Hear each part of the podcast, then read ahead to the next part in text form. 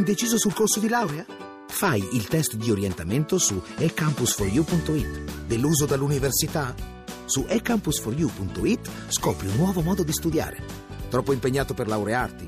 Il piano di studi lo progetti tu su ecampus4u.it. Università eCampus. La conosci? La scegli. Voci del mattino. Parliamo adesso di fine della seconda guerra mondiale, ce ne occuperemo in maniera eh, più ampia anche nella seconda parte di Voci del Mattino oggi, eh, ma intanto eh, vogliamo andare a Pechino dal corrispondente RAI Claudio Pagliara. Buongiorno Claudio. Buongiorno, buongiorno, a te e a tutti i radioascoltatori. Naturalmente parlando di anniversario, settantesimo anniversario della resa giapponese, eh, la Cina non può che essere in primo piano perché eh, per, la, per, la, Cina si tratta di un, un anniversario importante, si festeggia appunto la, la vittoria eh, sul Giappone, eh, una, una, guerra eh, che ha lasciato strascichi e la, tuttora che tuttora stiamo eh, vivendo in qualche modo perché i rapporti tra i due paesi insomma, rimangono sempre un po' sul filo del rasoio.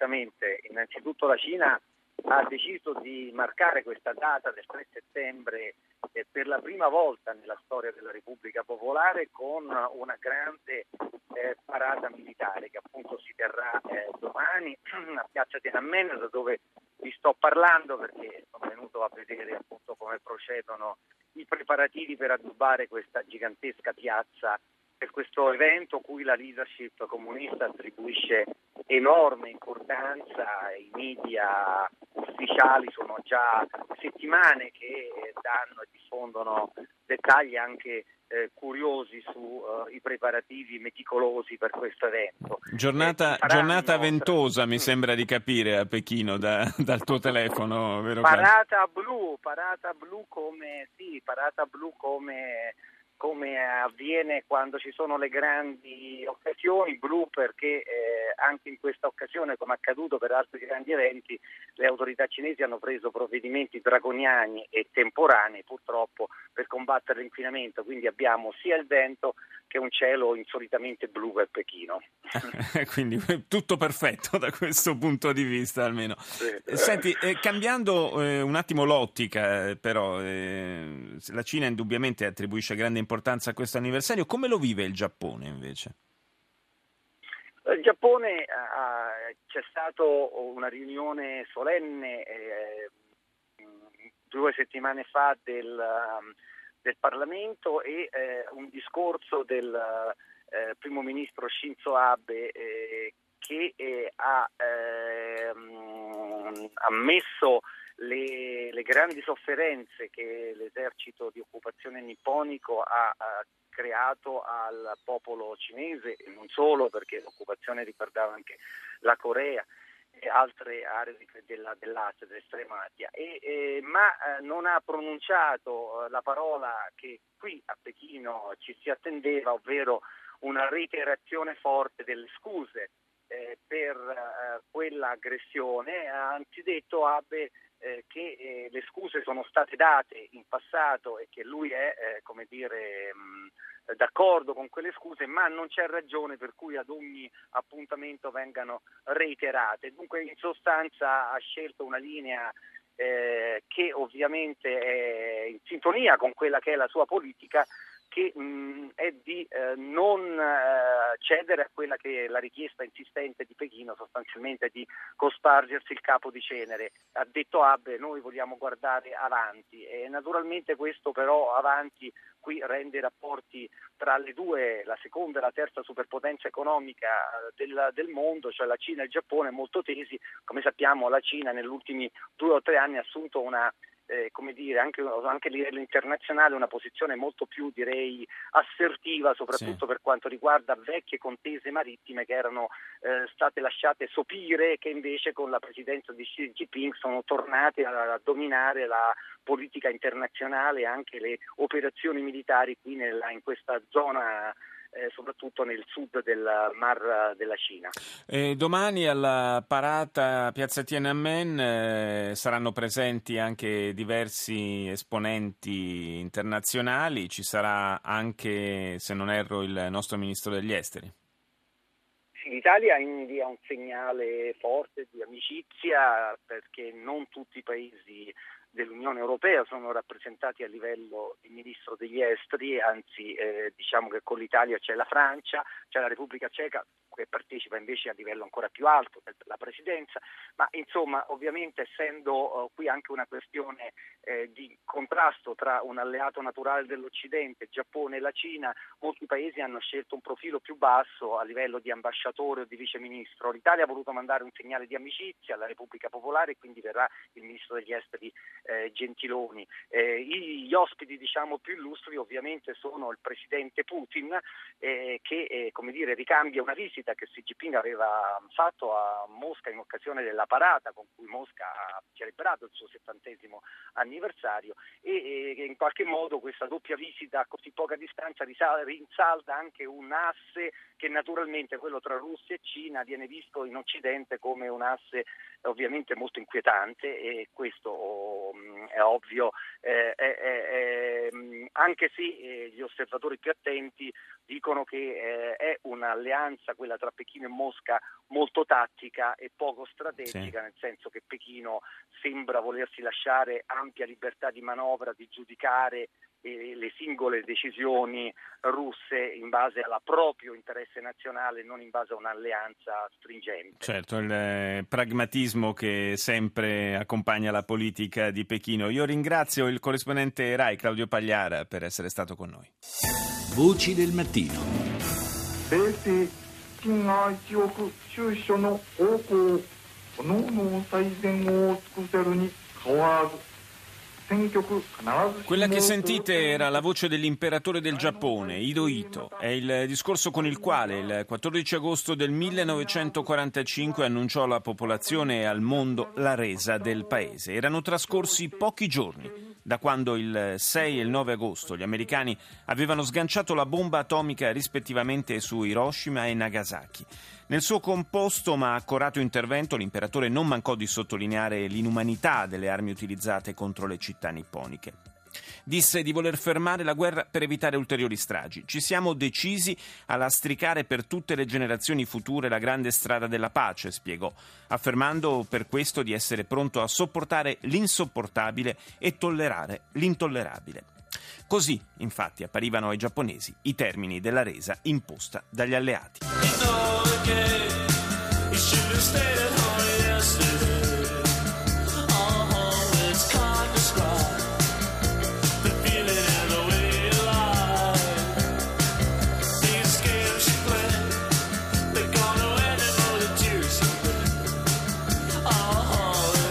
La firma la firma della resa da parte del Giappone, l'atto che pose il sigillo alla fine della seconda guerra mondiale si svolse esattamente 70 anni fa, il 2 settembre 1945, a bordo della corazzata statunitense Missouri ancorata nella baia di Tokyo. La cerimonia fu presieduta dal generale americano Douglas MacArthur. As Supreme Commander for the Allied Powers, I announce it my firm purpose in the tradition of the countries I represent, in qualità di comandante supremo delle forze alleate annuncio il mio fermo proposito, nella tradizione dei paesi che rappresento, di procedere nell'adempimento delle mie responsabilità con giustizia e tolleranza, disse MacArthur, prendendo al tempo stesso tutte le misure necessarie per assicurare che i termini della resa vengano rispettati pienamente, prontamente e lealmente. Abbiamo così voluto un po' ricostruire il clima di quei giorni, torniamo eh, su questo evento eh, che ci ha riportato indietro di 70 anni con il professore Federico Romero, docente di storia internazionale all'Istituto Universitario Europeo di Fiesole. Buongiorno professore. Ne abbiamo parlato con eh, il corrispondente Rai da Pechino nella prima parte di Voci del Mattino, eh, quella, quella, guerra, quella ferita profonda eh, tra Giappone e Cina eh, ancora non si è proprio del tutto rimarginata, ancora lascia degli strascichi a livello politico. Il Giappone a sua volta sta vivendo una stagione eh, nuova, mm, una stagione eh, con Shinzo Abe che eh, vorrebbe riportare, eh, restituire diciamo, al paese anche la eh, dignità delle proprie forze armate. Professore. Eh, sì, sicuramente sono rimasti dei nodi irrisolti perché il Giappone in questi giorni ha fatto i conti abbastanza apertamente profondamente con ehm, la storia della sua eh, diciamo, attacco agli Stati Uniti, della guerra con gli Stati Uniti, della sconfitta con gli Stati Uniti.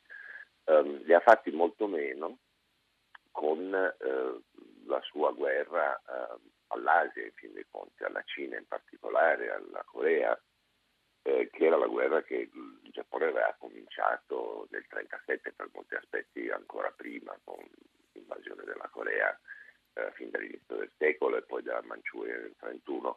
E, e, quindi è stata questa sua eh, espansione imperiale eh, in Asia continentale il problema irrisolto, il problema che lascia appunto un risentimento molto forte in Cina e per certi aspetti in Corea e che colora ancora le relazioni tra quei paesi. Su questo il Giappone è ancora reticente tutto sommato ed è comprensibile che da parte cinese e da parte coreana ci siano uh, delle richieste di scuse aperte, di una uh, resa dei conti effettiva, culturale, psicologica da parte del Giappone con questa sua storia di imperialismo, in fin dei conti di conquista e di violenze massicce, soprattutto in Cina. Professor Romero, ancora adesso si, si discute, si dibatte sul, sul fatto se, si, se, fosse davvero necessario eh, ricorrere all'arma atomica per porre fine a quella guerra. Abbiamo sentito anche le parole pronunciate allora dal, dall'imperatore Hirohito. Eh, Peraltro sappiamo, insomma, eh, quella fu una manifestazione anche di, di forza da parte del, degli Stati Uniti rivolta non soltanto al Giappone, insomma, un'affermazione in campo internazionale del, del proprio status di, di, potenza atomica, ma eh, è anche vero che il Giappone sembrava, prima del lancio di questi due ordigni, sembrava determinato a proseguire la guerra d'oltranza. Sì, questi erano segnali che arrivavano dal Giappone fino a prima del, del 6 agosto della bomba di Hiroshima, che le elite giapponesi non, non, fossero intenzionate ad arrendersi, che ci fosse il, la prospettiva di dover ricorrere da parte americana ad una uh, invasione del suolo giapponese che si pensava sarebbe stata enormemente sanguinosa per i giapponesi e per gli stessi americani eh, c'è da calcolare il fatto che eh, in genere passa abbastanza inosservato eh, dell'Unione Sovietica. L'Unione Sovietica si era impegnata già da un paio di mesi a entrare in guerra col Giappone, l'avrebbe fatto, lo fece esattamente tra le due bombe atomiche, quella di Hiroshima e di Nagasaki, travolgendo le forze giapponesi che erano a distanza in Manciuria e sull'Asia continentale. Questo avrebbe avuto un suo effetto non poi molto minore di quello delle bombe atomiche. Eh, molti storici si chiedono se eh, il Giappone sarebbe arrivato alla resa comunque, probabilmente sì, però certo la prospettiva dell'invasione era una prospettiva che per gli americani era reale, era abbastanza spaventosa e nel clima di, che ormai si era instaurato con la guerra mondiale di bombardamenti massicci, continuati che c'erano stati ovviamente sulla Germania ma anche sul Giappone, usare la bomba atomica sembrava sì un salto di qualità ma non così eh, impressionante e terrificante come noi retrospettivamente abbiamo eh, imparato a conoscerlo. Quindi è una questione che resta aperta e su cui ci sono punti di vista radicalmente sì. opposti. Sì, però è chiaro che insomma, eh, la prospettiva storica che abbiamo oggi con, ci porta a vedere le cose magari diversamente da come eh, vennero vissute all'epoca. Grazie al professor Federico Romero, eh, storico dell'Istituto Universitario eh, Europeo di Fiesole. Grazie per essere stato con noi.